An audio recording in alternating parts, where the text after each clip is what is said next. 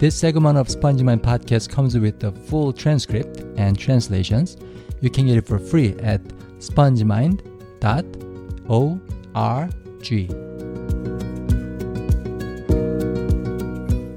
안녕하세요. 스펀지마인드 존슨입니다. 어, 옛날 한국에서는 공산주의를 미워하라고 가르치는 교육, 즉 반공 교육을 많이 시켰어요. 교육뿐 아니라 사회 전체 분위기가 그랬습니다. 그래서 저는 확실히 공산주의보다는 반공주의에 대한 거부감이 더 강해요. 반공 논리가 지배하는 사회가 얼마나 사나운지 경험해 봤으니까. 반대로 공산주의에 대해서는 아무런 감정이 없어요. 경험해 보지 못했으니까. 이성보다는 경험에 의해 새겨진 느낌이 더 깊어요. 천 배, 만 배 더 깊습니다. 뭔가에 대해 안 좋은 느낌, 거부감을 느끼는 건 논리 문제가 아니라 감정의 문제예요. 이성이 아니라 신경계에 의해 결정되고요. 음, 제가 살아본 두 개의 나라, 한국과 미국에는 공통점이 있습니다. 정치적으로 완전하게 양극화되어 있다는 거예요. 보수가 있고 진보가 있습니다.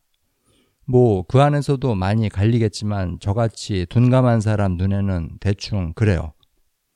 양쪽은 믿는 것도 다르고 생각하는 것도 다른데 공통점이 하나 있어요. 둘 다 자기 편이 절대로 틀릴 수는 없다고 믿는 거예요. 그리고 상대편이 절대로 옳을 수는 없다고 믿는 거고요. 자기 편이 맞을 확률은 100%, 그리고 상대편이 맞을 확률은 0% 그렇게 믿는 겁니다. 사실 100%랑 0%는 수학의 세계에서나 존재하는 확률인데 이걸 실제 세상에서 믿어요. 이 부분은 선거 때 적나라하게 드러납니다. 많은 사람들 눈에 사람은 보이지 않아요. 편만 보입니다. 2017년에 한국에서 대통령 선거가 있었는데 그때 홍준표 홍준표라는 사람이 보수 쪽의 후보로 나왔어요. 그 사람이 말하는 거, 행동하는 거, 이런 거를 볼 때 별로 좋은 사람 같지 않았습니다. 저한테는. 와, 저런 사람도 후보로 나오게 허락을 해 주는구나. 그런 인상을 받았어요. 제가 아는 거의 모든 사람들도 그렇게 생각했고요. 근데 전 국민의 4분의 1이라는 어마어마한 숫자가 그 사람한테 표를 던졌습니다. 대부분 노인들에게서 나온 표였어요.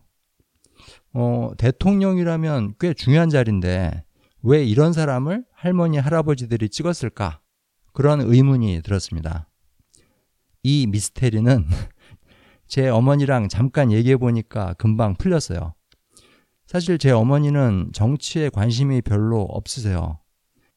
그래서 저랑 이 얘기를 할 때 홍준표라는 그 후보의 이름조차 모르셨어요.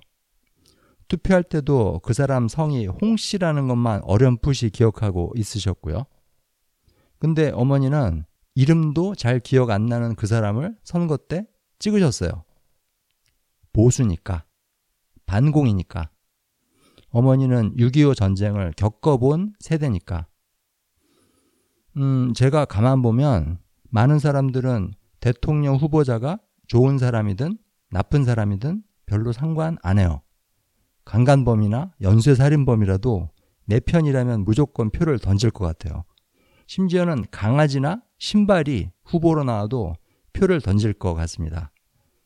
그 이유는 간단해요. 바로 두려움입니다. 6.25를 겪어본 세대한테는 저 같은 사람이 도저히 공감할 수 없는 공포감이 있어요. 신경계 속에 깊숙이 파고든 두려움이죠. 머리는 잊었는지 몰라도 몸은 아직 기억하고 있는 두려움. 굳이 노인이 아니더라도 한국에서 먹고 살 만한 사람들한테는 또 다른 두려움이 있습니다.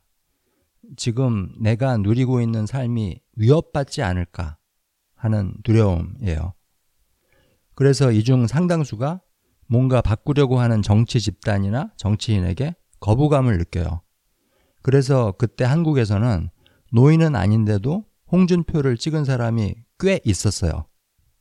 재미있는 건 이 사람들이 실제로 정치적 변화에 의해서 폭삭 망하는 경험을 체험해 보지는 않았다는 것입니다. 소련, 중국, 베트남, 큐바, 뭐 이런 데서 일어난 공산주의 혁명에 의해 대가리가 쪼개지는 일을 몸소 겪어보진 않았다는 거죠. 단지 나한테 그런 일이 일어날지도 모른다 라고 상상하는 것 뿐이에요. 하지만 실제로 겪어보지 않았다고 해서 그 두려움이 줄어드는 건 아닙니다. 사람은 무서운 개가 나한테 달려오는 상상을 하는 거랑 실제로 무서운 개를 눈앞에서 마주치는 거랑 그 사이의 차이를 구별하지 못해요. 과학자들이 다 실험해 봤습니다. 우리 뇌는 상상의 위협과 실제 위협에 대해 동일한 반응을 보여요.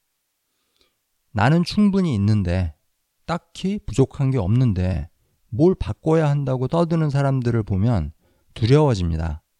그래서 이 사람들이 주장을 거부해요. 이성이 아니라 신경계에서, 몸에서 거부합니다. 이성은 몸에서 이미 결정된 걸 합리화시키는 도구로서만 사용되고요. 그리고 이게 투표로 이어져요. 공산주의가 무서워서 아니면 내가 가진 게 줄어들거나 내 생활이 좀 불편해질까봐 그게 무서워서 이상한 정치인을 찍는 사람들, 이 사람들은 반대편으로부터 무지 손가락질을 받아요. 바보들이라고, 이기적이라고, 사회의 암적 존재라고. 근데 아무도 이 사람들이 왜 그러는지는 이해하려 들지 않아요. 이 사람들이 어떻게 생각을 하고 어떻게 느끼는지에는 관심이 없습니다. 이 사람들이 바로 우리 어머니고 아버지이고 이웃이고 친구이고 회사 동료인데도 이 사람들이 생각이나 감정에는 관심이 없어요. 사람은 보이지 않고 편만 보이는 거죠. 공산주의가 무서워서 홍준표 같은 사람을 찍는 할머니, 할아버지들한테 아, 6.25 끝난 지 60년 넘었어요. 그렇게 아무리 설명해 드려봐야 소용이 없습니다. 사회변화가 무서워서 그런 사람을 찍는 보수적 중상층 사람들한테 못 사는 사람들도 편하게 살아야 사회가 안정이 되는 거다. 그리고 서로 위하면서 사는 세상이 더 좋지 않느냐. 이렇게 논리적으로 얘기해 봐야 소용이 없습니다. 왜냐하면 이 사람들이 두려움은 머리에서 나온 게 아니라 몸에서 나온 거니까. 싸우는 게 지친다면, 더 이상 싸우고 싶지 않다면, 우리와 생각이 다른 사람들의 말을 들어야 돼요. 근데 그 사람들 입에서 나오는 말이 아니라 몸에서 나오는 말을 들어야 합니다.